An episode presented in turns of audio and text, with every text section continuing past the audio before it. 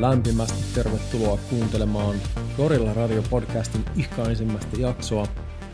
Meillä on heti alkuun supermielenkiintoinen vieras, nimittäin eläin- ja ympäristökysymyksiin sekä moraalipsykologiaan keskittynyt filosofi Elisa Aaltola Turun yliopistolta. Elisa on tutkinut edellä mainittuja aiheita jo melkein parinkymmenen vuoden ajan ja kirjoittanut myös runsaasti tieteellisiä julkaisuja ja kirjoja. Viimeisimpänä niistä Häpeä ja rakkauskirja, joka ilmestyi viime vuonna. Meidän keskustelu lähtee liikkeelle ihmisen ja muiden eläinten välisestä suhteesta. Sitten siirrytään eläinten tietoisuuden pariin ja lopuksi pohditaan potentiaalisia ratkaisuja nykyhetken ongelmiin. Elisa tarvitsi meille aikaansa melkein puolentoista tunnin verran ja ehdittiinkin käsitellä asioita monen monesta eri vinkkelistä. Eli tästä lähtee, olkaapa hyvät, Elisa Aaltola.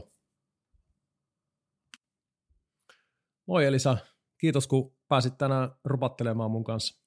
Ää, tosi kiva olla tässä sun podcastissa. Kiitos kutsusta.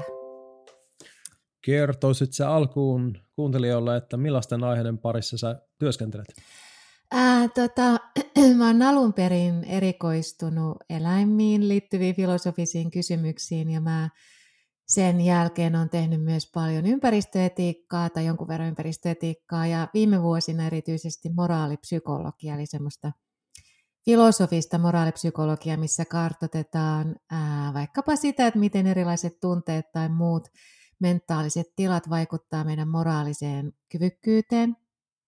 Ja, ja sitten mä oon yhdistänyt näitä kaikkia, eli, eli mä oon tutkinut sit sitä, että, että miten vaikkapa erilaiset ää, tunteet, kuten empatia tai häpeä, miten ne, miten ne näkyy meidän eläinsuhteissa ja meidän moraalisissa asenteissa ää, ää, suhteessa vaikka pakanoihin tai lehmiin tai, tai hirviin. Ja miten ne näkyy myös sitten ympäristökysymyksen kohdalla, eli miten, miten ne, saat, ne saattaa vaikuttaa siihen, että mikä meidän moraalinen ää, responssi ilmastonmuutokseen on tai, tai miten ne vaikuttaa meidän tapaan muuten moraalisesti hahmottaa ja arvottaa muuta luontoa. Eli mä oon koettanut tosiaan sit tuoda näitä eri teemoja yhteen ja se on se tie, millä mä edelleen olen, eli, eli yhä enemmän sit tutkin tätä eläin- ja ympäristöteemaa moraalipsykologian näkökulmasta.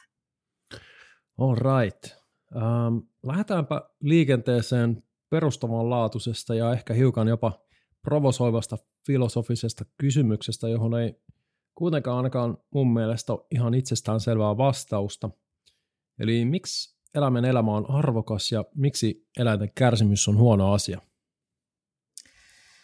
No mä ajattelen samalla tapaa kuin aika moni muu eläinetiikassa. Eläinetiikka on siis tämmöinen filosofian alahaara, joka tutkii eläinten, moraali, eläinten kohtelun ja, ja tuota arvottamisen näitä moraalisia taustoja. Ja, ja mä ajattelen, että se, että olento kykee kokemaan olemisensa, olemassaolonsa jonkinlaisena, se, että silloin siis vaikkapa tunteita tai, tai tuntu olemisesta, siis ihan tämmöinen perustietoisuus, mitä kutsutaan myös sit filosofiassa fenomenaaliseksi tietoisuudeksi, siis se, että, että olennosta tuntuu joltakin olla olemassa niin se asettaa tämän olennon ihan eri luokkaan verrattuna sitten vaikkapa kiviin tai männynkäpyihin, jo, joilla sitä tuntua ei ole. Ja, ja se tuo ne sitten myös moraalin piiriin ihan eri tavalla. Ja, ja yksi väite, mitä mä kannatan, on se, että itse asiassa tämmöinen perustietoisuus, siis se, että oleminen tuntuu jonkinlaiselta, on myös meidän yksilötasolla olevan itseisarvon perusta. Eli meillä on yksilöinä itseisarvoa siksi, että meillä on tämä tuntu, tämä tietoisuus. Ja, ja tämä johtuu siitä, että ne muut perinteiset kriteerit, mitä itseisarvolle on, on länsimaisen ajatteluhistoriassa asetettu, ne on aika kestämättömiä. Eli vaikkapa laji on ihan älyttömän huono syy sille, miksi yksilöllä on itseisarvoa. Ja, ja samalla tapaa, kun me vedotaan lajiin, me voitaisiin vedota vaikkapa ihonvärin tai muuhun biologiseen seikkaan. Ja, ja ne on epärelevantteja tekijöitä. Moraali ei voi, voi keskittyä siihen, että mikä jonkun olennon biologinen ää, taustaa, mitä, mitä biologista sukupuolta hän edustaa, mitä, mitä ihonväriä hän edustaa. Ja samalla tapaa sitten biologinen laji on, on moraalin saralla sinällänsä merkityksetön, jos ei sitä sitten erikseen yritetä jotenkin perustella. Se yleisin perustelu sitten on ollut tämmöinen aika uskonnollinen, eli on ehdotettu, että ihminen lajina on Jumalan kuva ja siksi lajilla olisi merkitystä, mutta mä en, mä en tätä, tätä näkemystä ollenkaan pidä rationaalisena enkä järkevänä ja, ja enemmänkin se on tämmöinen sitten tosiaan uskon kysymys ja, ja myös niin kuin riippuvainen hyvin tietynlaisesta tulkinnasta uskonnon saralla. Mutta sitten tämän, tämän, siis tosiaan laji on tosi huono kriteeri ja sitten lajin lisäksi myös, myös vaikkapa erilaiset mentaaliset kyvyt, kuten rationaalisuuden määrä, niin nekin on aika heikkoja kriteereitä yksilön itseisarvolle, koska ne johtaisi sitten ihmisten välillä voimakkaisiin moraalisiin hierarkioihin. Eli me, me, meidän pitäisi päätyä siihen johtopäätökseen, että, että vaikkapa huippumatemaatikolla on enemmän moraalista arvoa kuin sitten meillä tavallisilla talajilla, kuten minulla. Ja tämä myös johtaisi siihen, että vaikkapa kehitysvammaiset jätettäisiin moraalin ulkopuolelle ja tai ainakin heillä olisi vähemmän arvoa ja, ja heille ei kenties olisi itseisarvoa laisinkaan. Ja ylipäätänsä sitten täytyy kysyä, että miksi se tietynlainen rationaalisuus, yleensä hyvin inhimillinen rationaalisuus, miksi se olisi arvon mitta?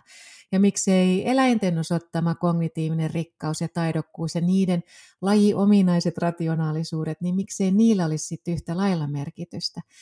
Eli tämäkin kriteeri kyllä sitten törmää kaikenlaisiin vaikeuksiin ja Mä mun omassa väitöskirjassa aikoinaan sitten kahlasin näitä eri kriteereitä enemmänkin läpi ja, ja niitä on siis monia tällaisia perinteisiä kriteereitä, mitä itseisarvolle on asetettu. Ja mä tulin siihen tulokseen, että ne on kaikki kestämättömiä. Eli, eli lopulta se on tosiaan se perustietoisuus, se, se olemisen jonakin kokeminen, mikä tuo meidät moraalin piiriin.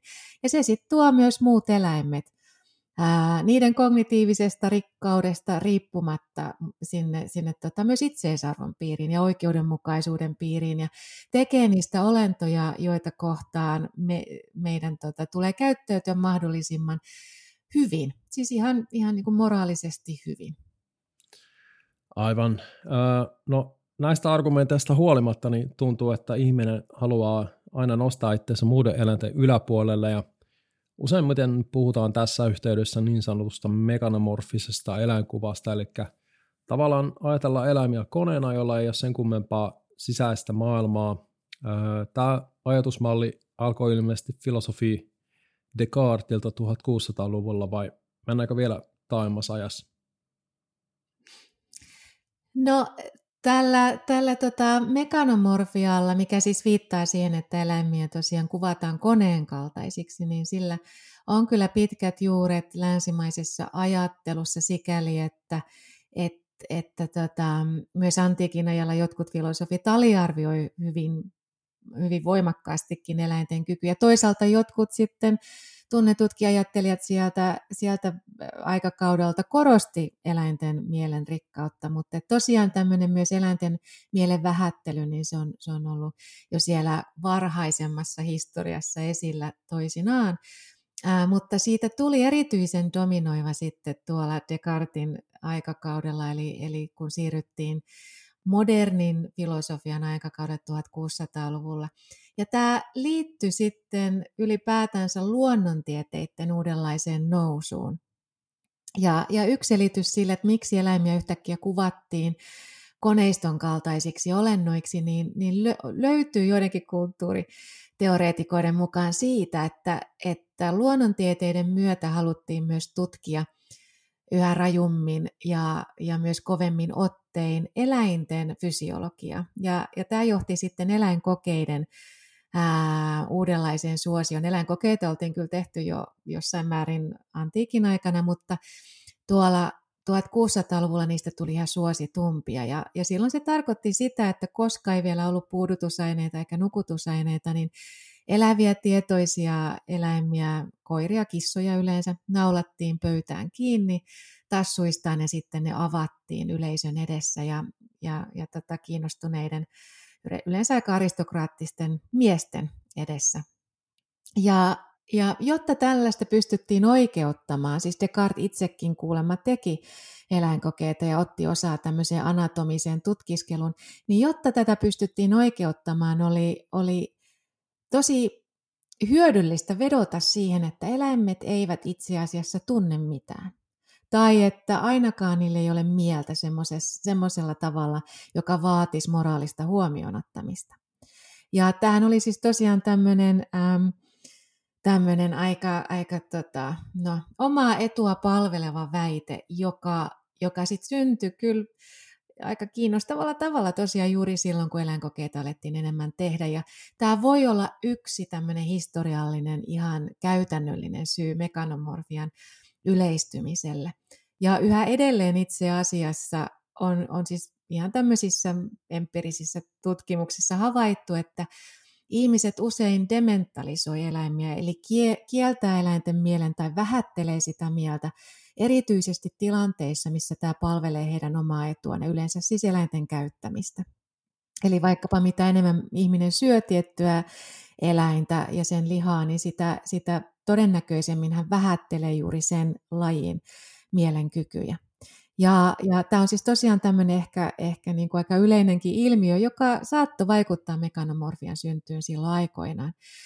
Ja toki siinä sitten vaikutti monet muutkin asiat, kuten se, että luonto menetti, siis ihmisen ulkopuolinen luonto, toki mekin ollaan luonnon osia, mutta, mutta se meidän ulkopuolinen ympäröivä luonto, niin se menetti arvoaan tämän luonnontieteiden nousun myötä. Ja, ja tämä puolestaan johtui siitä, että siinä missä vaikkapa vielä keskiajalla saatettiin ajatella, että luonnossa, aika animistisesti, että luonnosta löytyy kaikenlaisia ää, jopa henkiä tai vähintäänkin luonnosta löytyy intentionaalisuutta, semmoista tarkoitushakuisuutta tai tarkoituksenmukaisuutta.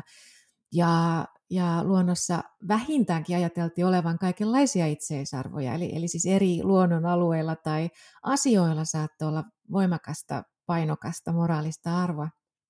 Niin tämmöinen ajattelu alkoi menettämään merkitystään, koska luontoakin haluttiin nyt tutkia aika rajuin otteen. Eli luontoa haluttiin ää, tarkastella ja avata ja leikata ja, ja löytää sen salaisuudet. Ja tässä tämän kaiken keskellä sitten käytettiin aika koviakin termejä, eli ne varhaiset modernin ajan luonnontieteilijät käytti jopa metaforaa luonnon raiskaamisesta. Eli he puhuu siitä, kuinka luonto äiti täytyy kukistaa ja, ja se täytyy raiskata tieteen keinoin ja paljastaa sen salaisuudet ja ottaa se hyötykäyttöön.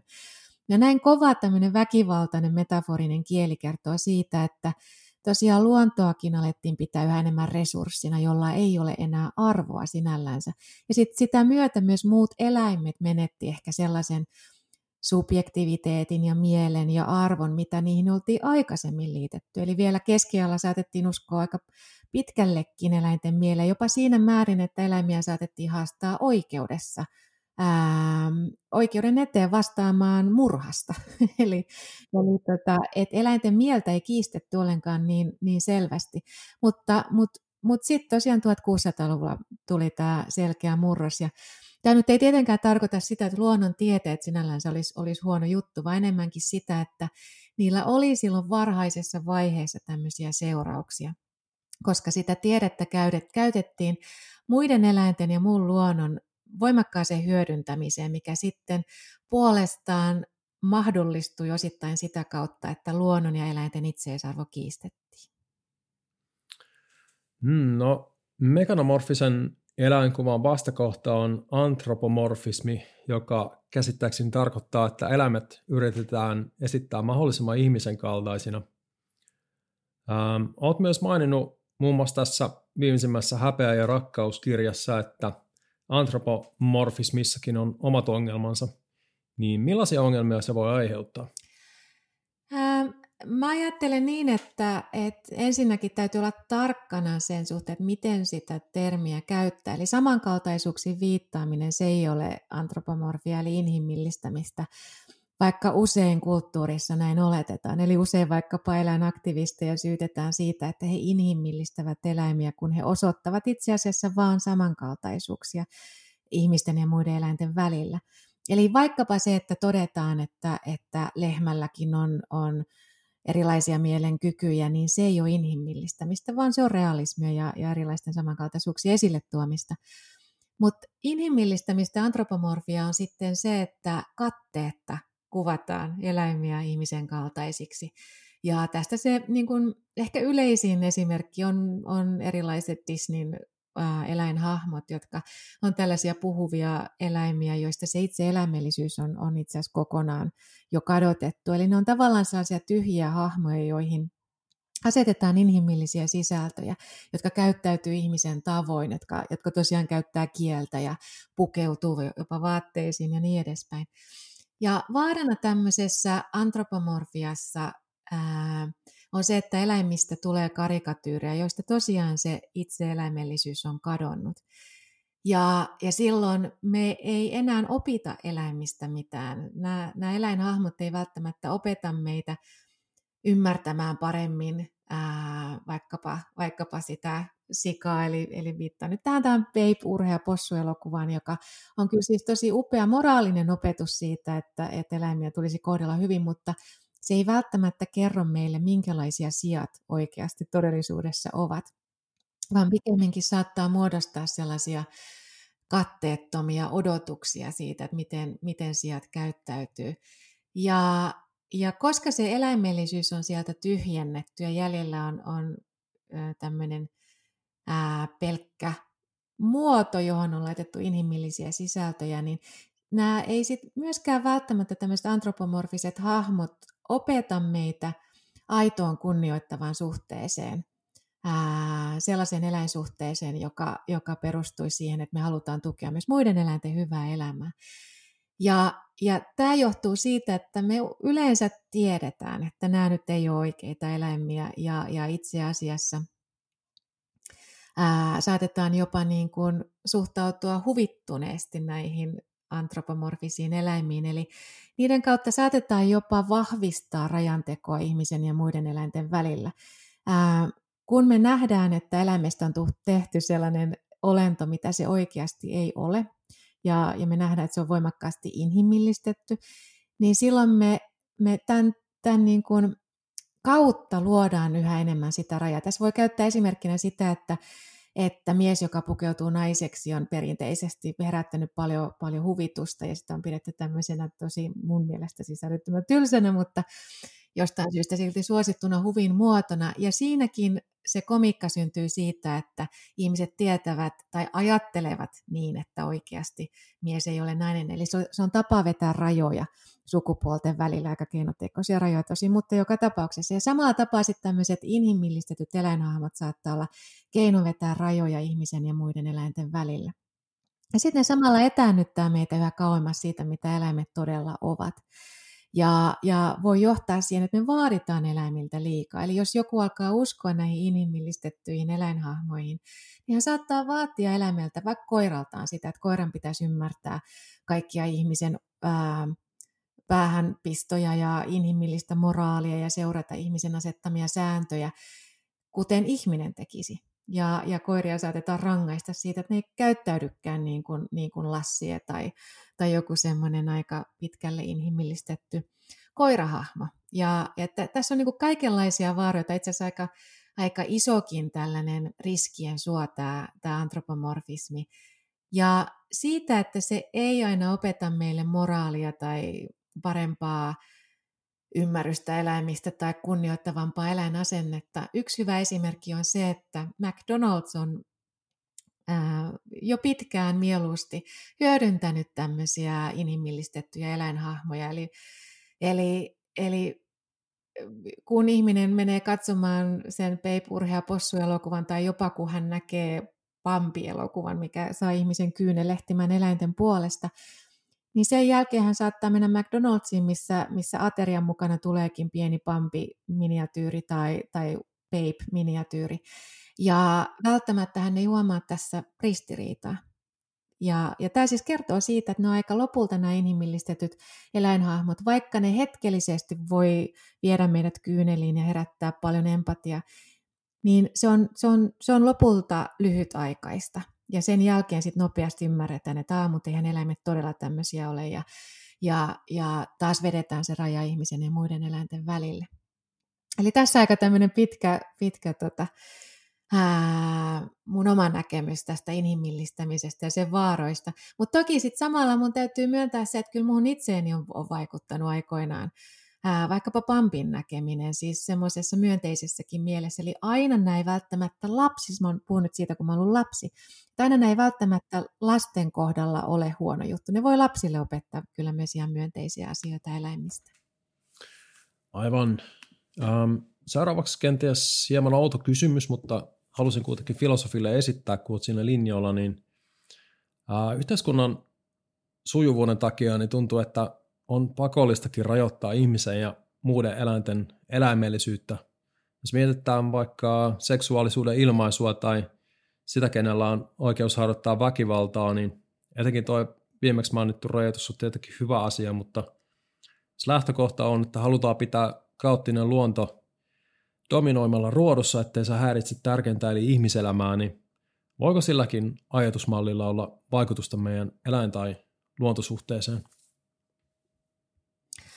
Toi on todella hyvä kysymys ja, ja siis tämmöinen niin kuin lyhyt vastaus on, että, että kyllä ehdottomasti sillä on vaikutuksia eläinsuhteeseen ja äm, yksi väite on ollut se, että semmoinen äm, tota, selkeän ihmiskeskeinen maailmankuva, missä siis ihminen asetetaan prototyypiksi moraalisesti arvokkaasta olennosta ja samalla ajatellaan, että muu luonto, muut eläimet on jollain tapaa tehty ihmistä varten, niin että ihmisellä ainakin on oikeus hyödyntää niitä lähes rajoitteetta, niin, niin tällainen ajattelutapa osittain kumpuaa siitä, että on haluttu ää, kontrolloida muuta luontoa. Ja tämän voi oikeastaan palauttaa jo sinne maatalouden syntyyn meidän lajin historiassa, joka, jonka on katsottu muodostaneen tosi rajun muutoskohdan homo sapiensin ähm, elämänkaarella. Eli, eli ennen maataloutta, kun me oltiin metsästä ja keräilijöitä, niin me elettiin aika pitkälti luonnon äärellä ja sen ehdolla ja, ja alisteisesti suhteessa siihen ja sen, sen siis rytmin mukaisesti.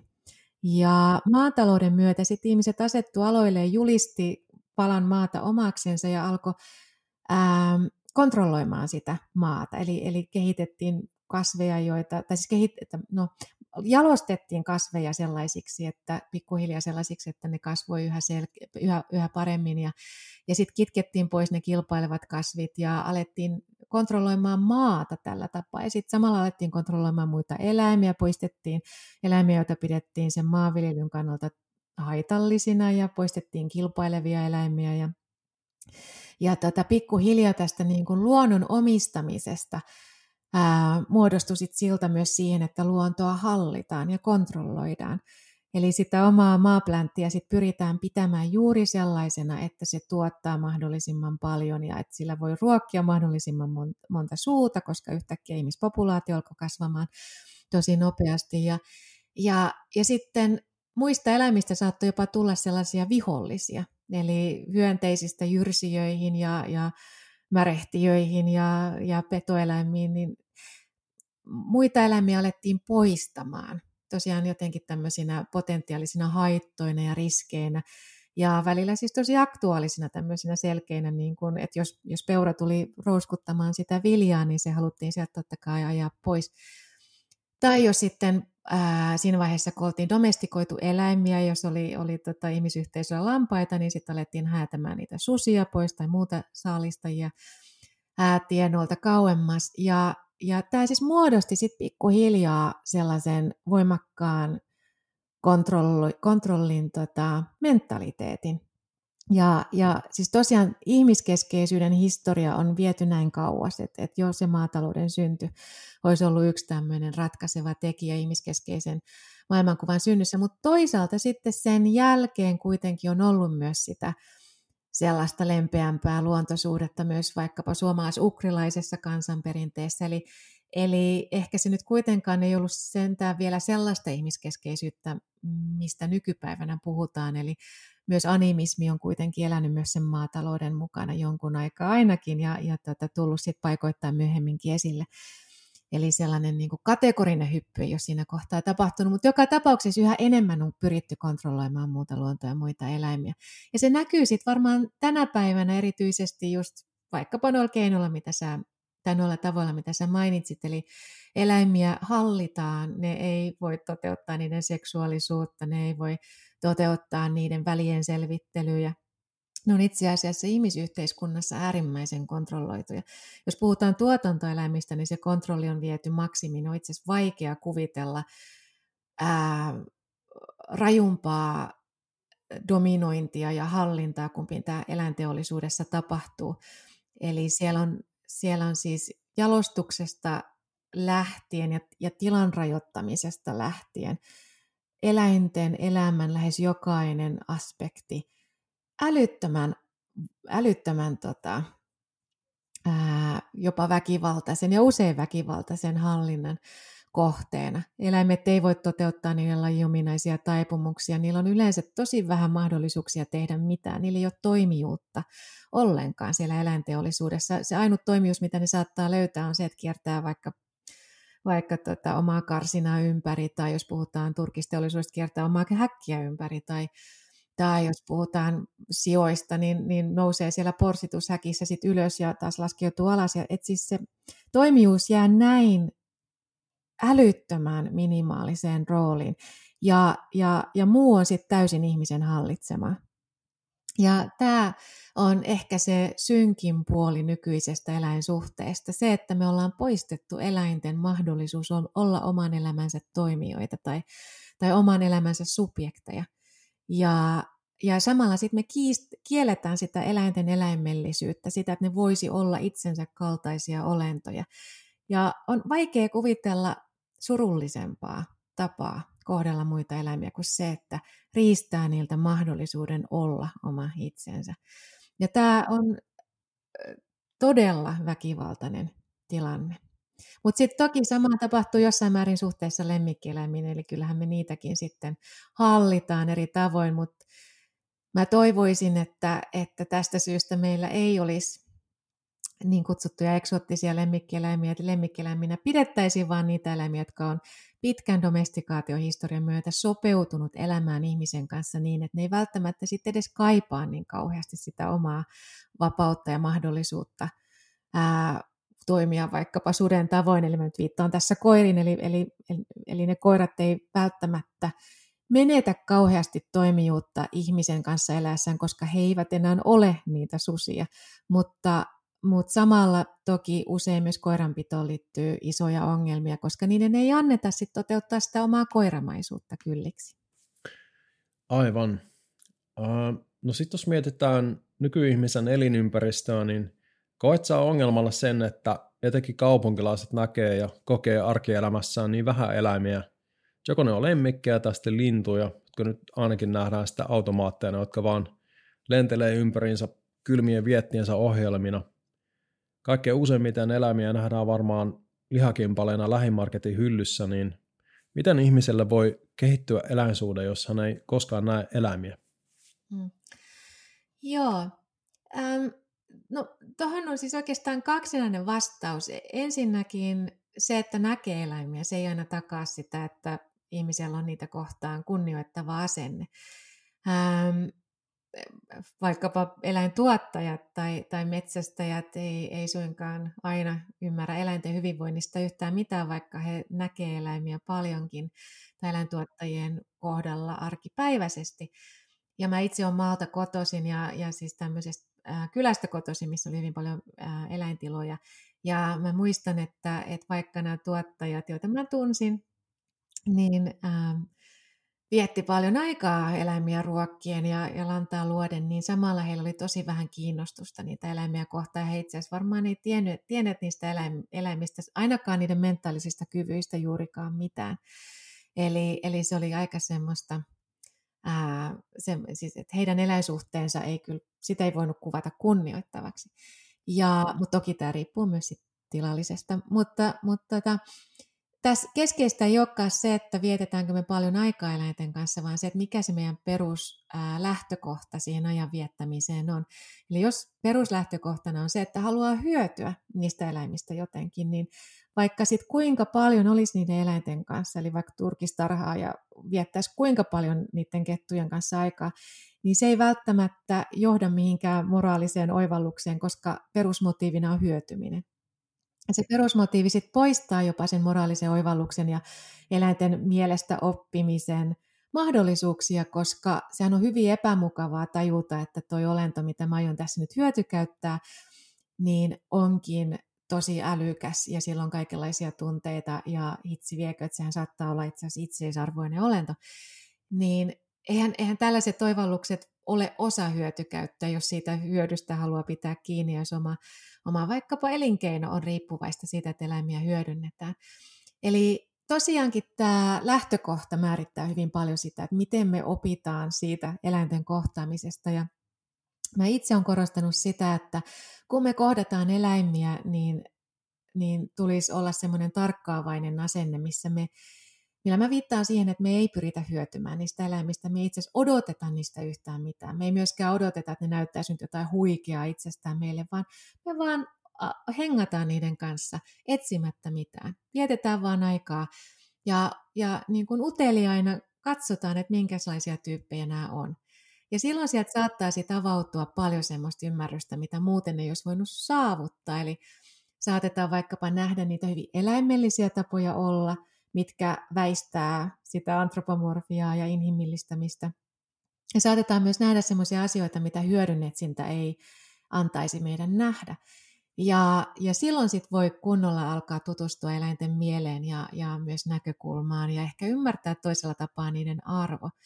Ja tällainen tutustuminen on tosi hyväksi ihmiselle. Mä katson, että, että vaikkapa tuotantoeläinten kanssa ajan viettäminen voi olla älyttömän tärkeää ää, omalle eläinsuhteelle. Kaikki ei sitä ehkä kaipaa. Joillain ihmisillä voi jo lähtökohtaisesti olla ymmärrys siitä, että eläimet on itseisarvoisia, että niillä on mieli ja he ei, he ei kaipaa sitä semmoista kontaktia eläimiin, mutta monien kohdalla tämä kontakti on tärkeä ja silloin mä suosittelisin, että, että tota, tutustuu eläimiin paremmin, oli se sitten puistossa pulujen tuijottamista tai, tai sitä, että menee jonnekin tuotantoeläinten eläkekotiin, turvakotiin tutustumaan näihin otuksiin. Eli kyllä se, niin kuin on hyö, tai se voi olla suotuisa sen moraalisen oivalluksen ja, ja eläinten kunnioittamisen kannalta se eläimiin tutustuminen. Mutta sitten toisaalta se, että on, on kaukana sieltä maataloudesta ja sitä kautta niin kuin arkisesta eläinten hyötyyn perustuvasta kohtaamisesta. Se on myös ollut tärkeää siinä, että on syntynyt ää, eläinoikeusliike. Eli, eli Eli siinä on etunsa, että oma elinkeino ja oma leipä ei ole kiinni eläinten hyödyntämisestä. Koska silloin voisit herätä uudenlaista kyseenalaistamista koskien omaa eläinsuhdetta ja yhteiskunnan tapaa kohdella muita eläimiä. Eli, eli myös etäisyydessä on tosiaan tällaisia, tällaisia omia etujansa moraalisen kehityksen kannalta. Silloin pystyy paremmin kyseenalaistamaan sitä, että miten ja miksi eläimiä arvottaa. Jees. Um, Sitten voisi hetken jutella häpeästä. Sun uuden kirjan Häpeä ja rakkaus, ensimmäinen puolisko käsittelee häpeää ja sen moninaisia vaikutuksia meihin. Onko tuo tunne niin vahva piirre meidän kulttuurissa, että sillä on vaikutusta jopa meidän eläin- ja luontosuhteisiin ja miten? Joo, häpeä on sellainen tunne, mikä jo sanana usein herättää ihmisissä hyvin negatiivisia mielikuvia ja, ja mun mielestä on ollut jännä nähdä, että kun mä pidin yleisöluentoja empatiasta aiemmin paljon, niin ihmisten silmät loisti ja he katsoivat mua suoraan silmiin ja oli hyvin iloisen näköisiä. Ja nyt kun mä oon pitänyt häpeästä tai ennen, ennen tätä koronakriisiä pidin häpeästä yleisöluentoja, niin ihmiset saattoivat katsoa maahan ja näyttää vähän epämukavilta ja ja tota, silmiin katsominen on paljon harvinaisempaa. Et se, se jo kertoo siitä, että häpeä on meille hyvin vaikea tunne. Ja nykykulttuurissa usein halutaan väistää häpeää, eli, eli halutaan ajatella, että häpeä tulisi välttää mahdollisimman pitkälle, että sitä ei koskaan saisi aiheuttaa kenessäkään, ja, ja että jos sitä itse kokee, niin sit pitää heti vapautua, ja, ja moni jopa ää, on ylpeä omasta häpeilemättömyydestään, eli on, on ihmisiä, jotka jotka sitten julistaa, että he ei häpeä, että he kyllä ei häpeile yhtään mitään. Ja, ja tota, et se, se on niin kuin tämmöinen hyvin negatiivinen tunne nykykulttuurin raameissa. Ja tämä on mun mielestä juttu, mihin kannattaisi nyt sitten kiinnittää huomiota, että onko tosiaan näitä, onko häpeä tosiaan aina negatiivinen asia. Ja, ja jos sitten tutustuu sitä koskevaan tutkimuskirjallisuuteen, olisi psykologista tai filosofista, niin sieltä nousee esille kaksi hyvin vastakkaista koulukuntaa. Toisen mielestä häpeä on älyttömän tuhoisaa ja, ja se johtaa moraalisestikin huonoihin seurauksiin, koska se voi johtaa vaikkapa defensiiviseen käyttäytymiseen, milloin me aletaan karjua muille, että tehän niitä syyllisiä olette ja, ja aletaan välttelemään ihmisiä, jotka saattaisi sitä häpeää herätellä vaikkapa ää, suhteessa omaan, omaan tapaan kohdella muuta luontoa, ympäristöä, eläimiä. Eli tällöin, tällöin tota, se häpeä olisi tuhoisa juttu myös moraalin kannalta. Mutta sitten toisen koulukunnan mukaan ää, häpeä voi olla tosi pedagoginen, siis opettavainen tunne. Ja mä itse ajattelisin, että nämä kaksi koulukuntaa voi yhdistää sikäli, että, että toki häpeä voi johtaa rajuihin reaktioihin, mutta, ja se voi olla tosi ää, siis jopa katastrofaalisen hajottava tunne. Siis pahimmillaan se johtaa itsetuhoon tai se johtaa siihen, että ihminen tappaa muita, että hän ei siedä sitä häpeää ja hänen on pakko turvautua väkivaltaan joko suhteessa itseen tai muihin. Tai se voi johtaa siihen, että somessa haukutaan muita ja, ja korostetaan ja ylistetään itseä. Eli, eli se johtaa myös tämmöiseen kompensaation, ylikompensaation, jolloin häpeävä ihminen alkaakin korottamaan itseään muiden yläpuolelle ja haukkumaan muita. Niin vaikka nämä, nämä kaikki ilmiöt on hyvin todellisia, niin samalla häpeä on kuitenkin myös todella pedagogista, koska ilman häpeää ei ole edes yhteisöllisyyttä. Ja siksi näitä kahta täytyisi jotenkin yhdistää niin, että meitä opetetaan kohtaamaan se häpeä niin, että se ei ole tuhoisa, että se ei johdakaan defensseihin ja että me itse asiassa pystytään sitten oppimaan siitä jotain. Me pystytään rauhallisesti kohtaamaan se oma häpeä ja miettimään, että haluanko mä ottaa tämän vastaan, onko tälle oikeita perusteltuja syitä. Ja jos näin, niin mitä mä voin tehdä, jotta mä vapaudun tästä häpeästä, miten musta voisi tulla parempi ihminen. Toki usein häpeän syyt voi olla täysin moraaliin liittymättömiä sikäli, että ne voi liittyä ulkonäköön tai sosiaaliseen statukseen, vaikkapa varakkuuteen, ja silloin häpeää ei koskaan tulisi ottaa vastaan. Että silloin täytyy reflektoida, että mä en halua tätä häpeää. Tämä on, tämä on niin kuin katteetonta häpeää. Mutta välillä meillä on syytä kokea häpeää. Ja yleensä se liittyy just moraalisiin kysymyksiin. Eli jos me käyttäydytään öykkäröiden suhteessa muihin eläimiin ja muuhun luontoon tai muihin ihmisiin, niin silloin meidän tuleekin kokea häpeää. Eli vaikkapa Donald Trumpin pitäisi kokea häpeää. Ja, ja tota, ja, ja se, että hän julistaa, siis hän on sanonut suoraan monta kertaa, että, hän, että hänpä on sellainen poika, että hän ei mitään häpeile, niin tämä jo kertoo siitä, että mitä tapahtuu, kun ihminen ei suostu sitä häpeää ottamaan vastaan eikä suostu oppimaan siitä mitään. Ja tämä häpeän pedagogisuus nyt liittyy siihen, että häpeä on tosi sosiaalinen tunne. Ja se on yhteisöjä koossa pitävä tunne sikäli, että jos me ei ikinä hävettäisi mitään, niin me käyttäydyttäisiin yhteisön tavalla, joka rikkoisi koko ajan yhteisön normeja tai usein rikkoisi niitä normeja, mikä sitten tekisi meistä sellaisia lopulta sellaisia yhteisön ulkopuolisia olentoja, joille sitten yleensä käy huonosti.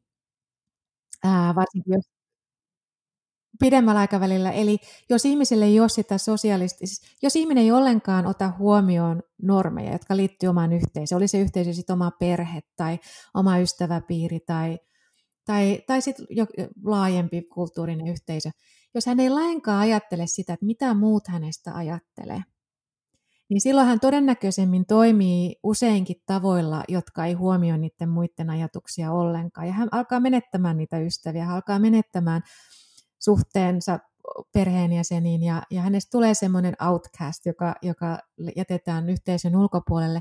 Ja silloin hänen selviytymisensä on epätodennäköisempää, koska sosiaalista turvaverkkoa ei ole.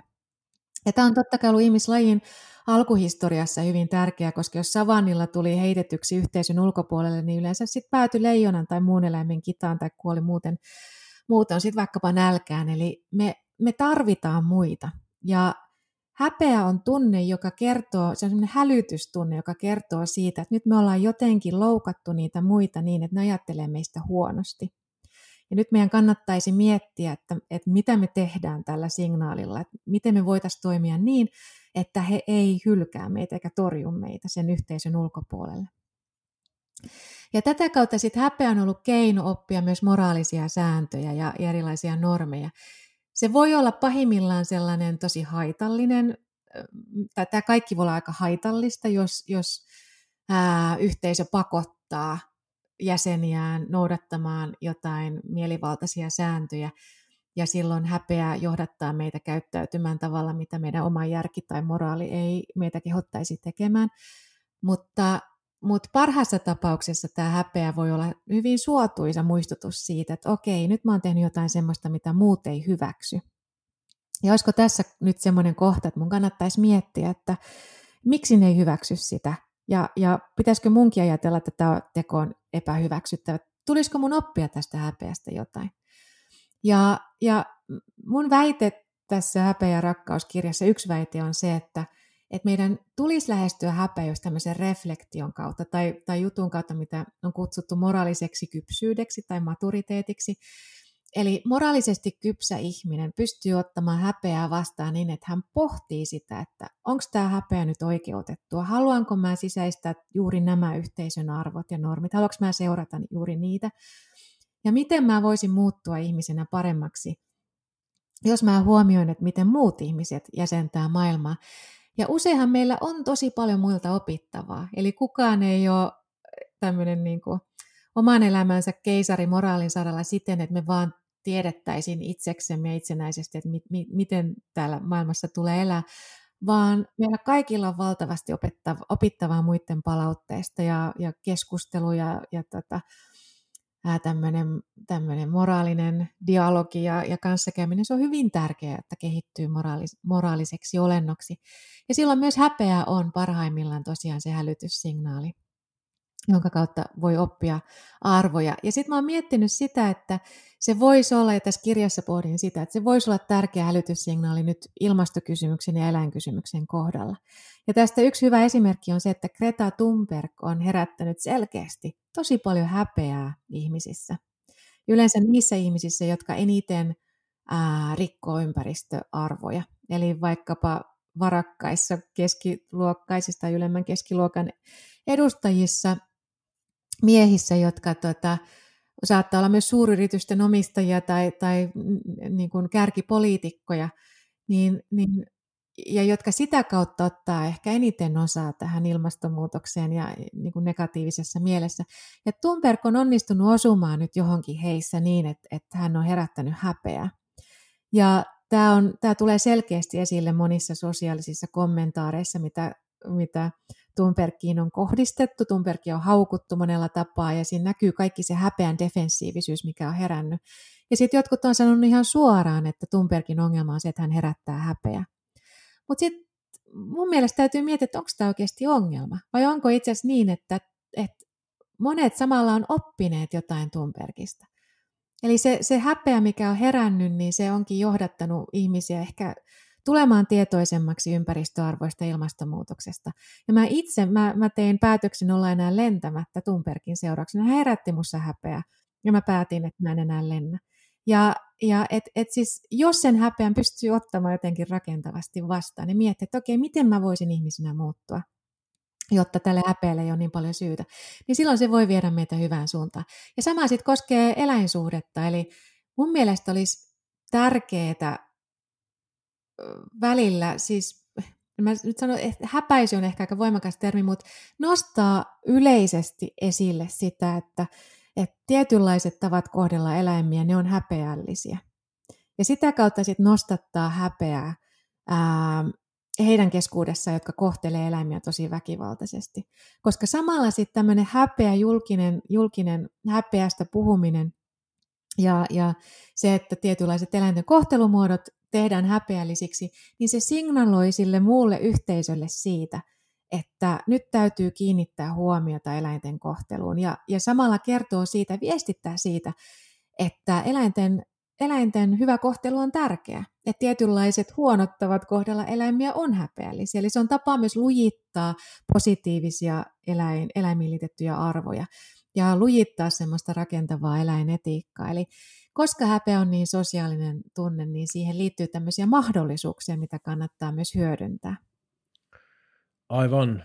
Tuntuu kuitenkin, että semmoinen perinteinen faktojen heittely pöytään, niin aikaan saa lähinnä vastakkaisia lopputuloksia ja toivotusta ja ää, sosiaalipsykologiankin parissa on tarvittu osoittaa, että ihmisten mielipiteet sementoituu vain yhä tiukemmin, jos joku oman kuplan ulkopuolinen saarnaa vastakkaista dataa, niin millaisella approachilla kannattaisi lähteä herättelemään ihmisiä toisenlaiseen ajatteluun? Mm. Joo, toi on, tota, toi on siis varten otettava huomio ja mä ajattelen, että täytyy kiinnittää huomiota siihen, että miten puhuu muille. Eli onko se semmoinen puhetapa, joka herättää juurikin defensiivisyyttä ja, ja herättelee häpeää sellaisella tavalla, joka sitten nostattaa tosiaan tällaisia torjuntakeinoja, niin kuin se, että poteroituu eikä enää halua kuulla yhtään mitään niistä, niistä tota, omaan elämäntapaan liittyvistä kritiikeistä. Eli, eli jos, jos kyseessä on vaikkapa eläintuottaja, niin, niin tai, tai sitten lihansyöjä, että et, et, jos hänelle puhutaan tavalla, mikä on omia herättämään tämmöisiä torjuntakeinoja, se voi johtaa siihen, että hän ei enää halua kuulla sitä kritiikkiä, hän ei enää halua tietää eläinkysymyksistä mitään. Ää, eli kyllä se niin kuin on hyvä juttu miettiä, että miten puhuu ja miten kommunikoi. Mutta toisaalta häpeää ja syyllisyyttä. Syyllisyys on siis tämmöinen häpeän sisartunne, joka on erityisen tärkeä moraalin, moraalin kohdalla ja tosi, johtaa usein tosi suotuisiin moraalisiin seurauksiin, niin niitä voi herätellä kyllä myös ilman, että välttämättä johtaisi semmoiseen voimakkaaseen torjuntaan siinä toisessa. Mutta sitten toisaalta välillä se torjunta on asia, mikä ei ehkä olekaan niin huono juttu. Eli jos ihminen joutuu, joutuu niin kuin voimakkaiden väitteiden eteen ja niiden kohteeksi, niin se voi siinä hetkessä johtaa siihen poteroitumiseen. Mutta pidemmällä aikatähtäimellä se voikin johtaa siihen, että hän alkaa miettiä sitä asiaa. Juuri siksi, että se alkuperäinen tilanne oli niin raju.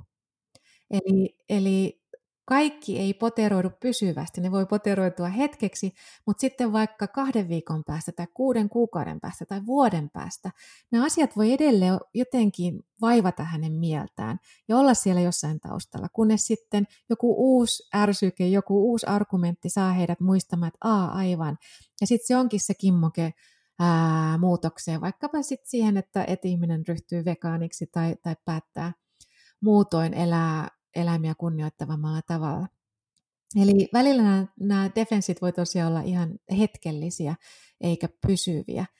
Mutta tämä kaikki on yksilökohtaista ja tämä on se ongelma tämmöisten moraalitunteiden kohdalla, että me ei voida sanoa yleisesti sitä, että mikä toimii kaikkiin milläkin tavalla, vaan ihmisillä on erilaisia alttiuksia ja erilaisia taitoja käsitellä erilaisia tunteita. Alttiuksella mä tarkoitan sitä, että joku voi olla vaikkapa tosi altis häpeälle ja syyllisyydelle, jolloin hänen reaktionsakin voi olla voimakkaampia ja sellaisia, jotka on enemmän rikkovia kuin mahdollistavia. Ja sitten eri, ihmisillä on tosi erilaisia taitoja vaikkapa reflektoida ihan rauhassa sitä tilannetta.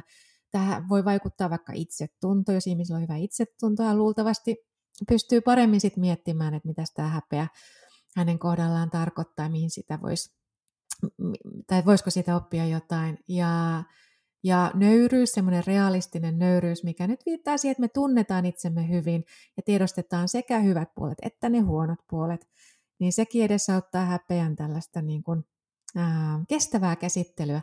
Mutta sitten on yksilöitä, jotka on, on niin kuin tosi haavoittuvaisia häpeälle ja syyllisyydelle, ja heidän reaktionsa on sitten voimakkaampia. Eli ehkä sen kohde yleisönkin mukaan täytyy edetä ja koettaa miettiä, että minkälainen tämä on tämä tyyppi, kelle mä nyt puhun. Eli päteekö häneen semmoiset kovat argumentit, voisiko ne herätellä häntä, vai onko hän enemmän sellainen, jolle täytyy puhua lempeästi ja pehmeästi?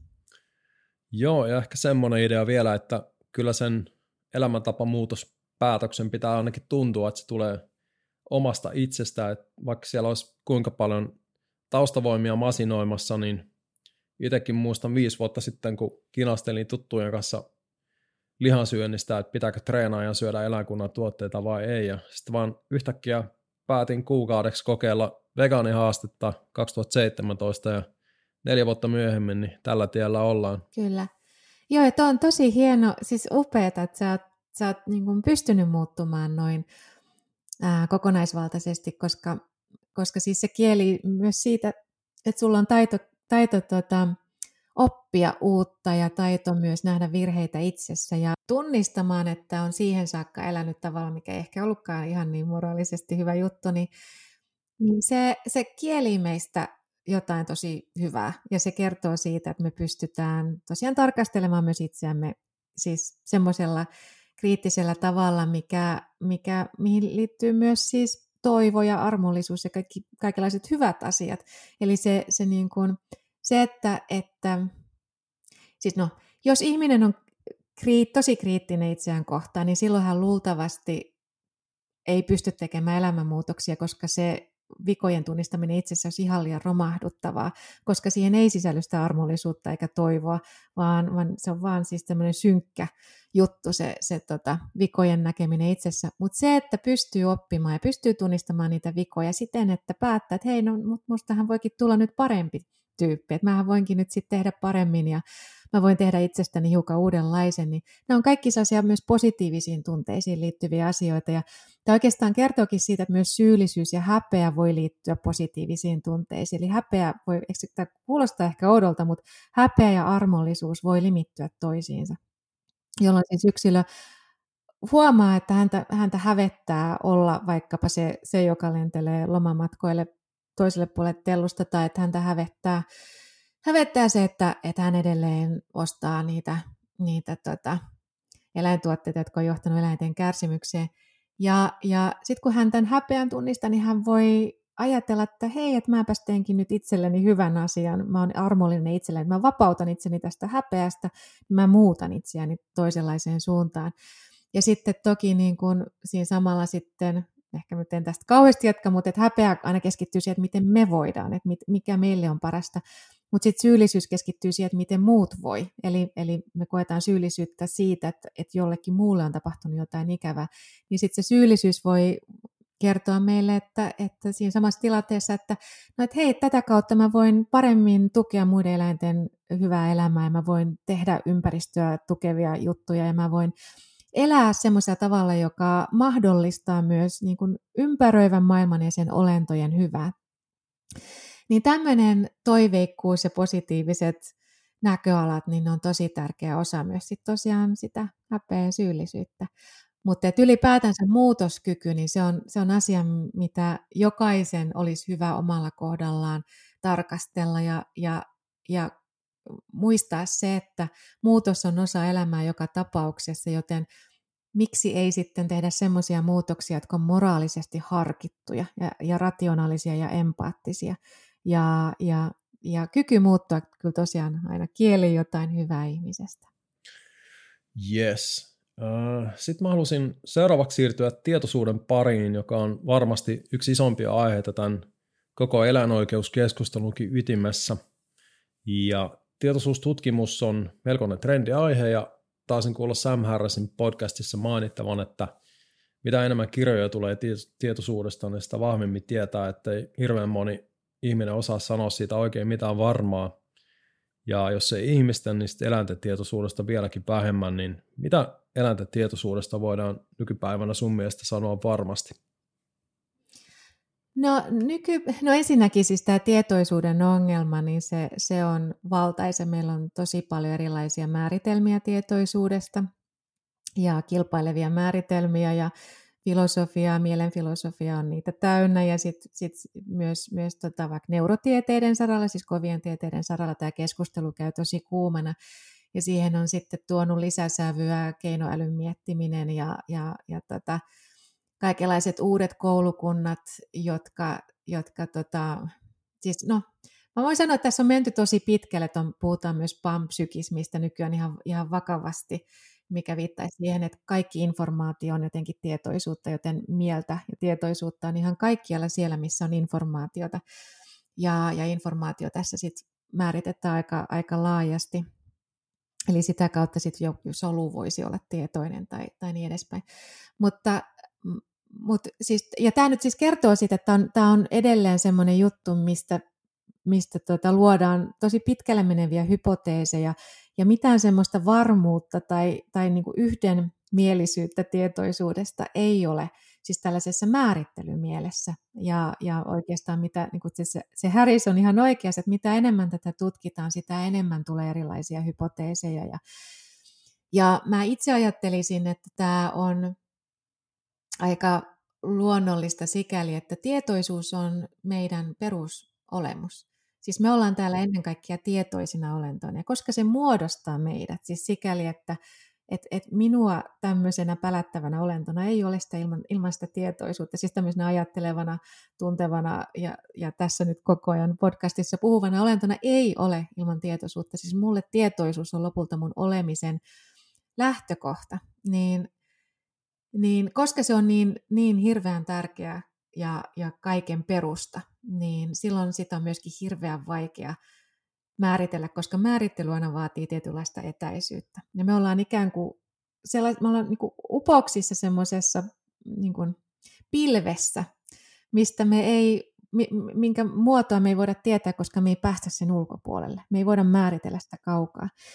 Ja, ja tota, ja sitten yksi semmoinen niin peruskysymys tietoisuuden saralla on se, että mist, mit, miten se edes syntyy, miten on mahdollista, että, että neuronit tuottaa tämmöisen koetun näkökulman todellisuuteen. Eli me voidaan tietää siitä, että tietoisuus vaatii sen, sen aivofysiologian taustalle, mutta mit, miten se sitten muodostaa, se aivofysiologia, miten se tuottaa tietoisuuden, niin se on tämmöinen, niin kuin, mitä kutsutaan tietoisuuden kovaksi ongelmaksi tai the hard problem, vaikea ongelma. The hard problem of consciousness, ja, ja siihen ei ole vastausta. Eli meillä on tosi vähän itse asiassa tietoa tietoisuudesta.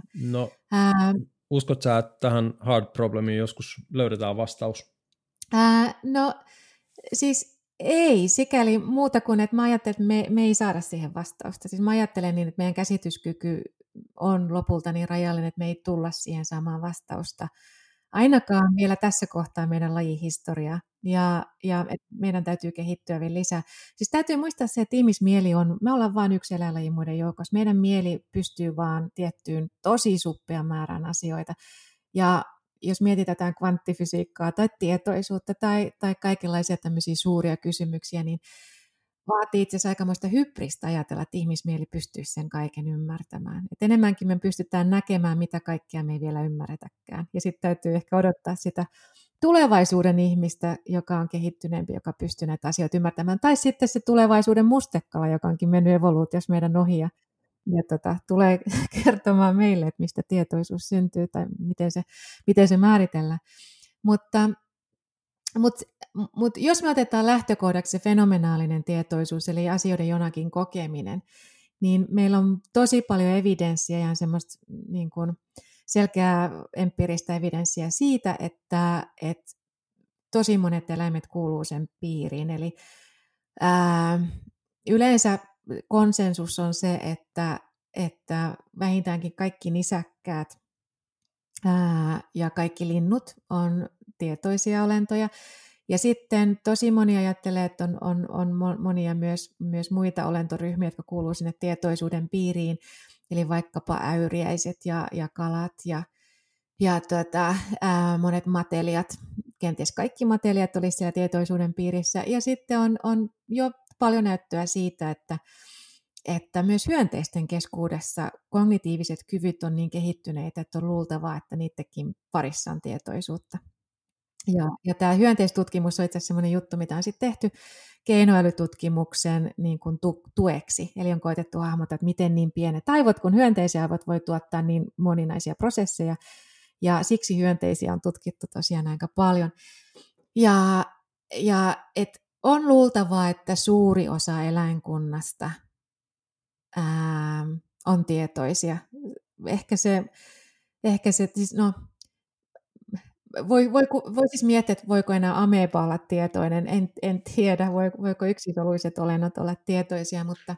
Aivan, mutta tarkoitetaanko tietoisuudella nyt kuitenkin, että tuntuu joltakin olla nimenomaan tuo eläin? Tuntuu joltakin, eli tämä on nyt tämä fenomenaalinen tietoisuus, eli mä nyt otin vain yhden tavan määritellä tietoisuuden, joka on aika yleinen, eli, eli tota, vaikkapa se Sam Harriskin puhuu paljon juuri tämmöisestä fenomenaalisesta tietoisuudesta, kun me, tai siitä käytetään myös termiä perustietoisuus. Perustietoisuus on siis tällainen tällainen niin kuin kaiken meidän mentaalisen kognitiivisen humun taustalla oleva perustila.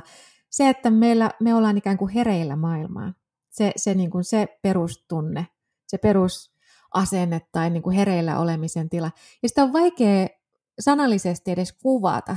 Ja siksi siitä filosofiassa on käytetty semmoista merkillistä termiä kuin kvalia. Ää, koska tota, se on niin perustavanlaatuinen, että meillä, meidän niin kuin sanat ei riitä edes, me, meillä ei ole niin perustavanlaatuisia sanoja, että ne, ne pystyisi tekemään oikeutusta sille. Mutta kaikki varmaan tietää, mistä mä nyt puhun, ja vaikkapa, vaikkapa tota mindfulnessissa tähdätään juuri tämän perustietoisuuden tavoittamiseen ja sen rauhoittamiseen ja kehittämiseen. Ja tällaista perustietoisuutta siis todennäköisesti löytyy ää, suuresta osasta eläinkuntaa, kenties koko eläinkunnasta. Se, sitä ehdotonta rajaa ei ole vedetty vielä, mutta, mutta tosiaan, tosiaan niin kuin puhutaan suuresta määrästä eläimiä.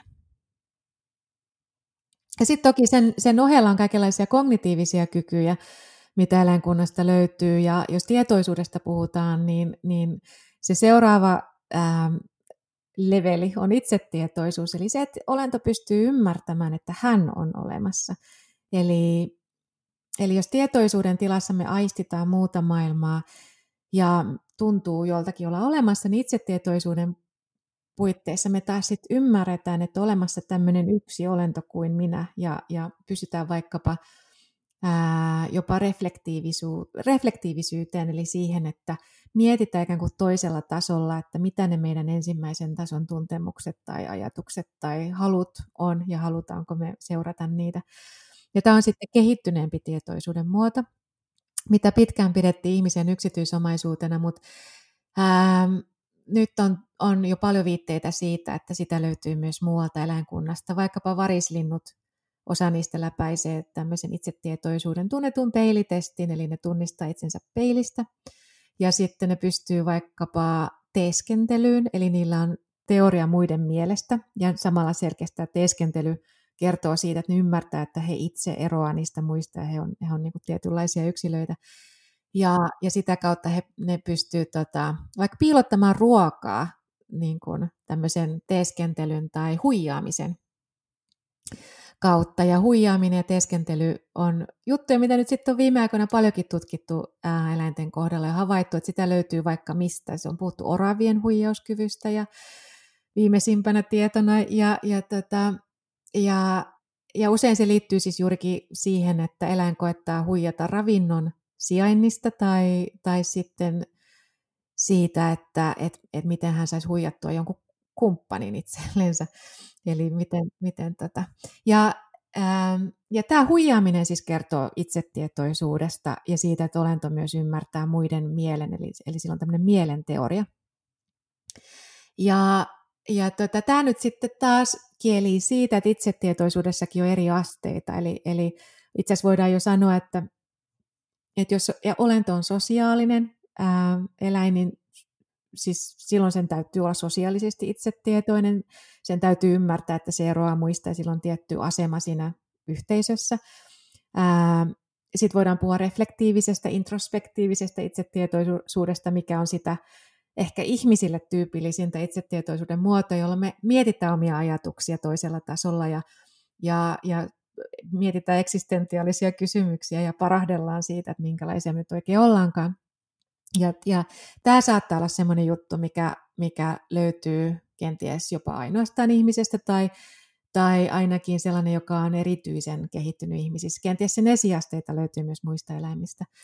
Ja, ja tota, sitten on ruumiillinen itsetietoisuus, eli se, että olento ymmärtää oman kehonsa rajat ja sen, että hän on juuri siinä kehossa ja että se keho eroaa muusta ympäristöstä, mikä sitten saattaa luoda eron vaikkapa jonkun, jonkun tota, alkukantaisen matelian ja ameepan välillä, tai, tai sitten erilaisten alkukantaisten eläinten välillä. Eli, eli, eli itsetietoisuus kyllä saa myös erilaisia muotoja, ja, ja tota, että tämäkin kannattaa muistaa sitten, kun puhutaan itsetietoisuudesta. Eli myös eläimet voi olla ei ainoastaan tietoisia, vaan monet niistä on myös itsetietoisia. Se vaan riippuu siitä, miten se itsetietoisuus määritetään.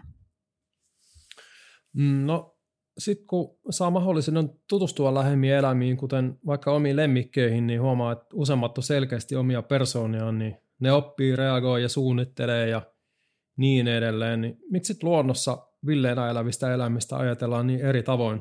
Että vaikka Robert Sapolsky, kun se tutki paviaania ja savannilla, niin huomasi, että heillä on aivan selvät ihmisen yhteiseloa muistuttavat sosiaaliset hierarkiat ja valtapelit ja kiusaamiset ja keppostelut. Hmm. Joo, tämä pitää paikkansa ja ähm, totta kai sellainen yksilöllinen variaatio on eläinkunnassa ihan yhtä tyypillistä kuin ihmistenkin välillä, koska mieli rakentuu kokemusten kautta ja jokaisella eläimellä on eri tämmöinen yksilöhistoria. Eli niillä on kaikilla uniikki ja ainutlaatuinen kokemusten tämmöinen historiansa, joka sitten muodostaa niiden mielen kunakin hetkenä. Ää, toki niillä on erilaisia lajiominaisia taipumuksia ja kykyjä, mutta siis se, mitä on oppinut henkilöhistoriansa, yksilöhistoriansa aikana, niin se ohjaa niiden mielen sisältöjä myös ihan älyttömän paljon. Ja, eli semmoinen perusesimerkki on se, että jos, jos eläin on kasvanut hyvin tämmöisessä kilpailevassa ää, ympäristössä, missä on paljon erilaisia niin kuin resurssiongelmia ja vaikea löytää ravintoa ja jossa on paljon myös konflikteja ja väkivaltaa, niin silloin se luultavasti on pelokkaampi ja arempi olento. Tai sitten siitä on tullut ihan älyttömän, että se on mennyt toiseen ääripäähän, siitä on tullut älyttömän mahtaileva ja, ja tota, hurja, mutta, mutta se ympäristö vaikuttaa, sen kokemukset vaikuttaa, sen yksilöhistoria vaikuttaa siihen, minkälainen se on. Ja tästä, näkökulmasta se ajatus, että olisi olemassa jotain tämmöisiä prototyyppisiä, geneerisiä eläimiä, niin on, on aivan päätön. Mutta valitettavasti se prototyyppiajattelu silti edelleen näkyy eläinkuvassa. Ja niin kuin sä sanoit, se näkyy erityisesti suhteessa luonnonvaraisiin eläimiin, mutta varmasti myös tuotantoeläinten kohdalla. Ihmiset helposti ajattelee, että kaikki sijat on samanlaisia tai, tai tota, kaikki kanat on, on, on niin kuin toisintoja samasta prototyypistä. Ja tosiaan sitten helposti ajatellaan, että kaikki leijonat on samanlaisia tai kaikki hirvet on samanlaisia. Että niissä vaan vaikuttaa se biologia, mikä on sitten niin kuin itsensä kopiota kunkin yksilön kohdalla. Mutta biologinen variaatio on valtava, eli, eli olentojen niin kuin jo synnynnäisissä valmiuksissa on paljon eroja, koska niiden geenit on erilaisia. Mutta sitten myös tämä yksilöhistoria vaikuttaa tosi tosi paljon. Mutta ehkä tämmöinen niin geneerinen ajattelu, niin se syntyy osaltaan semmoisesta taksonomisesta, eli luokittelevasta ää, asenteesta suhteessa muun luontoon ja eläimiin. Eli, eli tota, ää, biologiassa vaikkapa on, ja no, siis biologiassa erityisesti on koitettu luokitella paljon erilaisia ää, lajeja ja, ja luoda tämmöisiä taksonomioita, mitkä on tos, toki ihan arvokkaita, mutta sitten siinä saattaa muodostua se väärä mielikuva, että, että yksilöllisyyttä ei enää ole ollenkaan. Eli jos löytyy joku laji ja, ja sille oma taksonominen paikkansa, niin yksilöllisyys häviää kuvasta. Ja tämä on virhe. Eli olento voi totta kai olla lajinsa edustaja silti myös hyvin yksilöllinen. Ja, ja se yksilöllisyys tulisi muistaa. Ja musta tuntuu, että tämmöinen geneerisyys ja lajien korostaminen ja, ja kasvottomuus metaforinen kasvattomuus eläinten kohdalla, niin se on taas juttu, mikä on korostunut juuri siksi, että se myös palvelee ihmisen etua sikäli, että, että empatia on tosi vaikea kokea geneerisiä luokkia kohtaan. Mä en voi kokea empatiaa jotain lajia kohtaan. Mulla täytyy olla joku ajatus yksilöistä, jotta mä löydän tarttumapinnan sille empatialle. Eli jos mulla on joku biologian kirjan määritelmä hirvestä, niin mun on tosi vaikea niin sitä abstraktia hirveä kohtaan kehittää empatia ilman, että mä tosi paljon työskentelen sen eteen. Mutta sen sijaan, jos mulla on edessäni hirvi tai mä kuulen yksilötarinan hirvestä, niin silloin se empatia herää paljon luontevammin. Ja empatia taas johtaa moraaliseen huoleen hyvin usein, eli silloin ihminen myös todennäköisemmin haluaa kohdata sitä eläintä hyvin ja kokee siitä eläimestä moraalista huolta ja haluaa tukea sen tota, kukoistusta ja hyvinvointia. Niin niin, niin voi olla, että tästä syystä sitten on koitettu pysyä siinä geneerisyydessä, jotta sitä kiusallista empatiaa ja erityisen kiusallista moraalista huolta ei syntyisi. Ja eläimiä voitaisiin kohdella resurssina ja, ja juttuna, jo, jo, jonka tätä omasta hyvinvoinnista ja kukoistuksesta ei tarvitse murehtia yhtään mitään. Eli se luokitteleva eläinasenne myös ruokkii osaltaan väkivaltaista eläinasennetta sikäli, että se se työntää moraalin ja empatian sivuun. Aivan. No sun häpeä- ja rakkauskirjassani niin nostat esille, että meidän koko ihmiskunnan selviytyminenkin voi olla kiinni siitä, että onnistutaan herättämään vahvemmin kollektiivista eläin- ja luontorakkautta henkiin. Ja tota, mä halusin tähän loppua kohden niin lähestyä hiukan ratkaisumalleja, mitä voisi mitä vois olla. Ja yksi sun kirjassa mainitsema Irvin Singerin teoria rakkaudesta, mikä jäi ainakin mun mieleen oli, ettei rakkaus pohjaa kohteensa ominaisuuksiin, vaan siihen arvoon, mikä me annetaan tai määritellään hänelle tai sille. Ja toinen mielen jäänyt oli, että rakkauteen liittyy halu nähdä kohteensa arvokkaana ja että haluamme sen kohteen kukoistavan. Niin nämä kaksi olisi ainakin mun mielestä aika hyviä määritelmiä ihmisen ja luonnon väliselle suhteelle, että tavallaan meidän pitäisi nähdä luonto itsessään arvokkaana kokonaisuutena, joka ylläpitää meidän elämää eikä minä loppumattomana resurssikeitaana. Niin kysymys kuuluukin, että miten tällaista rakkautta voitaisiin alkaa vahvistaa? Sä mainitset uudessa kirjassa ainakin agape tai myötätuntoisen rakkauden, niin kerro vähän siitä. Joo, tää, tota, tosiaan tässä häpeä- ja rakkauskirjassa mä alun perin halusin jotain myönteistä sinne ihan loppuun ja kirjoittaa myös tämmöisestä moraalisesta rakkaudesta, eli, eli siitä, tai laajemmin siitä, että mitä filosofian historia kertoo meille rakkauden luonteesta sen suhteesta moraaliin. Mutta sitten mä päädyinkin kirjoittamaan tosi paljon enemmän siitä rakkaudesta ja kavensin sitä häpeäosuutta.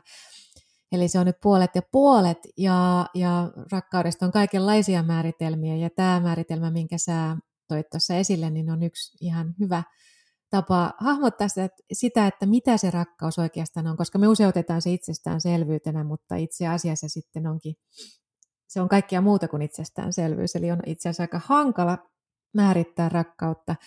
Ää, usein ne, ne määritelmät päättyy sellaiseen egoismiin, eli, eli minkä mä sitten nimeän tässä kirjassa biologiseksi rakkausmääritelmäksi, jonka parissa rakkaus on, on sitä, että joku saa meidät tuntemaan olomme hyväksi ja onnelliseksi ja turvalliseksi.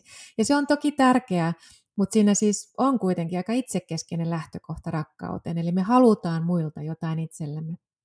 Ja usein myös luonto- ja eläinsuhteeseen liittyy tämmöinen biologinen, aika itsekeskeinen rakkaus. Eli me halutaan, että ne, saa me, että ne herättää meissä hyviä fiiliksiä. Me halutaan kivoja luontokokemuksia. Me halutaan, että meidän eläimet saa meidät, meidät tota hyvälle tuulelle ja, ja niin edespäin. Ja, ja jos me kuitenkin sit halutaan kehittää sitä rakkautta semmoiseen suuntaan, joka ei ole niin itsekeskeinen ja joka tämmöisen niin kuin, hyvän fiiliksen ohella, mä en siis sano, että se on huono asia, että, että rakastettu, oli se sitten rakas ystävä tai rakas eläin, eläin tai eläinystävä tai, tai perheenjäsen, mitä ikinä.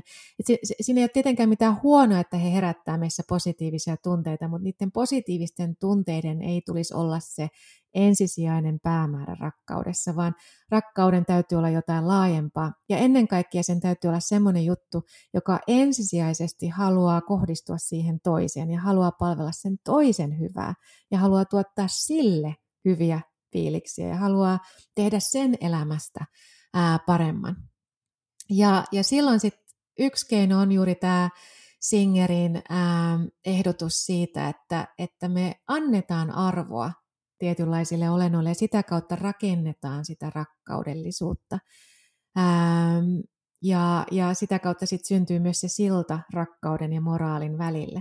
Ja tämä on siis yksi tapa vastata tähän rakkauden määrittelykysymykseen. Ja, ja sitten mä tuon siinä myös monia muita tapoja esille. Ja, ja sitten yksi tapa tämmöistä, no yksi tapa ylipäätään, se oli se määritelmä mikä tahansa, niin yksi tapa ää, ää, lujittaa omaa taitoa rakastaa ja kehittää omaa rakkaudellisuutta ää, löytyy buddhalaisesta traditiosta ja siellä on tämmöinen metta-menetelmä, missä, missä ää, mielikuvaharjoituksilla laajennetaan omaa rakkaudellisuutta yhä kauemmaksi. Ja riippuen nyt vähän siitä, että minkä variaatio valitsee, niin, niin aloitetaan joko, joko tota itsestä tai sitten pahimmasta vihollisesta.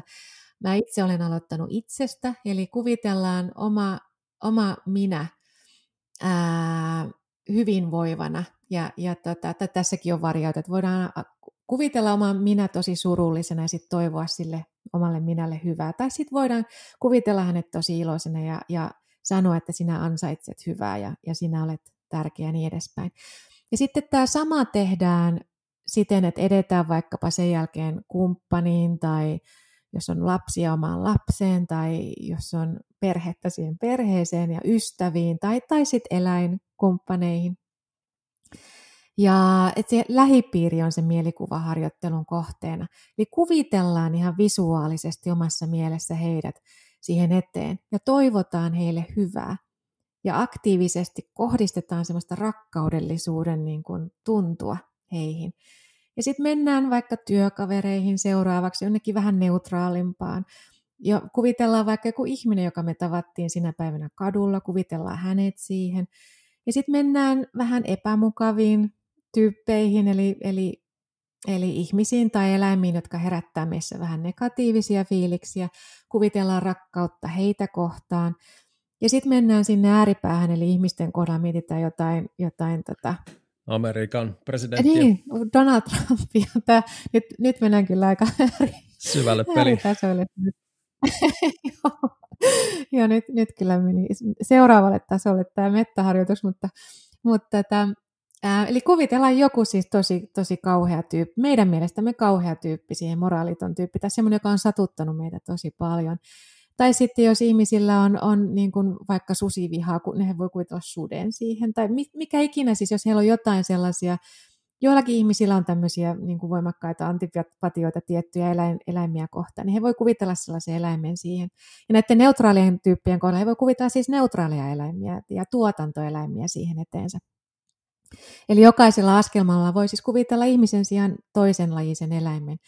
Ja, ja tota, ja, ja sitten sen pahimman, pahimman vaihtoehdon kohdalla siis oikein todella toivotaan heille hyvää. Ja, ja Trumpin kohdalla ehkä voi toivoa, että hän jotenkin parantuisi ja eheytyisi, että, että hän, hän, hänestä tapahtuisi joku muutos. Ja, ehkä turha toivo. Voi olla. Ja, ja sitten ja, ja, ja, ja sit sitä kautta siis semmoista myötätunnon aaltoa, semmoista niin oikein resonoivaa empatia ja rakkaudellisuutta kohdistetaan sinne. Ja tämän on todettu kehittävän sekä niin kuin empatiaa että myös semmoista rakkaudellisuutta. Eli tämä, tämä tosiaan monien kohdalla toimii. Eli tämä ei ole semmoista esoteerista jotain tämmöistä niin kuin, äh, huuhaata, vaan tämä on ihan toimiva mielikuvaharjoitus. Ja useinhan me voidaan kehittää meidän aivoja ja mielenkykyä juurikin mielikuvaharjoittelulla. Ja tämä on yksi tämmöinen keino sit kehittää maan rakkaudellisuutta. Mä kyllä suosittelen jokaiselle sitä, että kehittäisi rakkaudellisuutta myös suhteessa muihin lajeihin, koska jos häpeä on tärkeä sosiaalinen tunne ja moraalinen tunne, niin sitä on myös rakkaus. Ja, ja me valitettavasti nykyyhteiskunnassa usein ajatellaan, että rakkaus on vain romanttista. Ja että se on sitä kautta jotain tosi henkilökohtaista ja yksityistä, ja sillä ei ole mitään tekemistä politiikan tai moraalin tai yhteiskunnan kanssa. Mutta tämä on vaan tämmöinen nykyyhteiskunnan väärinkäsitys rakkaudesta. Rakkaus on paljon muuta kuin pelkkää romanttista juttua. Et se, se, se on moraalitunne, se, se, tota, se, se ylittää romantiikan mennen tullen ja, ja, ja ja se on tärkeä tunne myös politiikassa ja yhteiskunnassa laajemmin ja myös eläinsuhteen kohdalla. Siinä ei ole mitään semmoista sokerista ja imelää, jos se otetaan vakavasti. Ja se on juttu, mitä jo antiikin filosofit Platonista lähtien koetti määrittää. Ja se moraalinen potentiaali on valtava. Ja, ja mä ajattelen, että se parhaimmillaan on just sitä tarkkaavaisuutta, eli avaudutaan toisen todellisuudelle ja toivotaan toiselle hyvää. Ja, ja tätä tosiaan suosittelen sitten kaikkia kehittämään myös suhteessa muihin eläimiin. Jees, loista pointteja ja itselleni ainakin tuo toivoa se, että asiat vaikuttaa kuitenkin menemään hitaasti, mutta varmasti eteenpäin. Niin vielä jokin aika sitten niin kukaan ei olisi varmaan uskonut, että vaikka orjuus ja lapsityövoima olisi kielletty tai että naiset saisi tehdä töitä ja äänestää tai edes, että demokratia olisi vallitseva yhteiskuntajärjestys, niin Uskot sä, että eläinten oikeudet voisi olla seuraavana vuorossa? Joo, siis, siis uskon, että ne on seuraavana vuorossa ja ne onkin ollut jo sitä ja siitä on nyt siis, että mun, mä, oon, mä oon ollut tosi iloinen siitä ja yllättynyt siitä, että miten nopeasti eläinkysymyksissä on kuitenkin edistytty. Että mä voin nähdä mun oman niin kun, ää, työuran aikana, kun mä oon näistä eläinkysymyksistä puhunut nyt, nyt tota, ää, kohta jo 20 vuotta, mikä tuntuu, olen keski-ikäinen, mutta, mutta tota, ää, niin siinä, siinä, siinä aikakaarella on tapahtunut ihan valtavaa muutosta ja myönteistä muutosta. Ää, et silloin alussa musta tuntui, että et yliopistomaailmassa juuri kukaan ei puhunut eläinkysymyksistä. Mulla oli tosi yksinäinen olo ja nykyään on paljon eläintutkijoita ja, ja tota vegaanitutki, siis ihmiset, jotka on vegaaneja ja tekee eläintutkimusta ja ja sitten eri saroilla, tämä on vain yksi esimerkki niin kuin mun, mun omasta kontekstista, kontekstista, mutta eri saroilla on tapahtunut tosi paljon muutosta ja, ja vaikkapa kasvisruoan yleistyminen on, on älyttömän hyvä merkki siitä, että eläinasioissa edistytään. Mutta sitten samalla mua huolestuttaa se, että, että on myös semmoista taantumusta ja, ja ihmisen niin kuin ehkä huonommat puolet vie meitä myös välillä takapakkia ja, ja yksi esimerkki tästä on se, että se orjuuskaan ei kuitenkaan sit kokonaan loppunut, ja lapsityövoima ei ole kokonaan loppunut, ja on, on paikkoja, missä naisilla menee huonosti, ja, ja usein tämä kaikki liittyy hyvin konservatiivisiin poliittisiin arvoihin ja talouden ensisijaistamiseen, ja, ja, ja silloin sitten päädytään surkeisiin seurauksiin, ja mua pelottaa se, että, että myös täällä Suomessa olisi mahdollista se, että poliittiset arvot kovenee ja, ja konservatismi saa enemmän valtaa ja siis tämmöinen me ja muut ajattelu, missä, missä halutaan vaan oman, oman tota, sosiaalisen ryhmän etua ajaa muiden kustannuksella. Eli tämmöiset aika oikeistolaiset arvot hiukan peluttaa mua. Ja sitten myös se, että taloutta aina pidetään ää, ylivertaisena suhteessa moraaliin, mikä näkyy koko ajan eläinsuhteen kohdalla. Eli, eli lähtee jo, jo eläinsuojelulain muutoksesta ja, ja siis niinkin perustavanlaatuisista asioista kuin siitä, että miten laki turvaa eläinten hyvinvointia, niin siellä talous määrittää niitä kriteereitä. Siis, siis taloudelliset arvot menee mennen tullen koko ajan lainsäädännössä eläinten edun ja hyvinvoinnin edelle. Ja tämä on todella valitettava. Ja, ja et, et mä, vaikka niin voi nähdä hyviä tämmöisiä tulevaisuuden näkymiä ja, ja olla optimistinen sen suhteen, että eläinkysymys on seuraavana tapetilla, niin ja tälle on paljon näyttöä, siis poliitikot ottaa sen yhä vakavammin. SDP juuri ilmoitti vastustavansa turkistarhausta, ne on valtavia askeleita. Mutta sitten koko ajan täytyy kuitenkin myös tehdä töitä, koska ne taantumukselliset vastavoimat on alatiedessä. Ne, jotka korostaa vain omaa etua ja oman pienen ryhmän etua ja jotka korostaa taloutta ja, ja niin edespäin. Ja ni, niitä kohtaan, niitä vastaan täytyy tehdä työtä. Se ei tarkoita, että täytyy etsiä konfliktia ja, ja olla jotenkin niin kuin konfliktinomainen, vaan, vaan täytyy tehdä heitä vastaan työtä myös, myös niin kuin suostuttelun keinon ja siten, että etsitään – semmoista kohtaa, missä me kaikki voitaisiin yhdessä ihan rauhassa miettiä, että mistä se hyvä elämä koostuu, mistä, mikä on tärkeää tässä olemisessa, onko se tosiaan talous vai onko se se, että me kaikki voitaisiin tasavertaisesti mahdollisimman suurella joukolla hyvin. Ja tämmöinen niin kuin pyrkimys hyvään ja, ja sen hyvän laajentaminen ja empatian laajentaminen ja se, että viedään yhä ulommas myös niille, jotka nyt ajattelee taantumuksellisesti, viedään heille, heidän käsiinsä sitä ajattelutapaa, että täällä voi elää myös muutoin kuin itsekkäästi.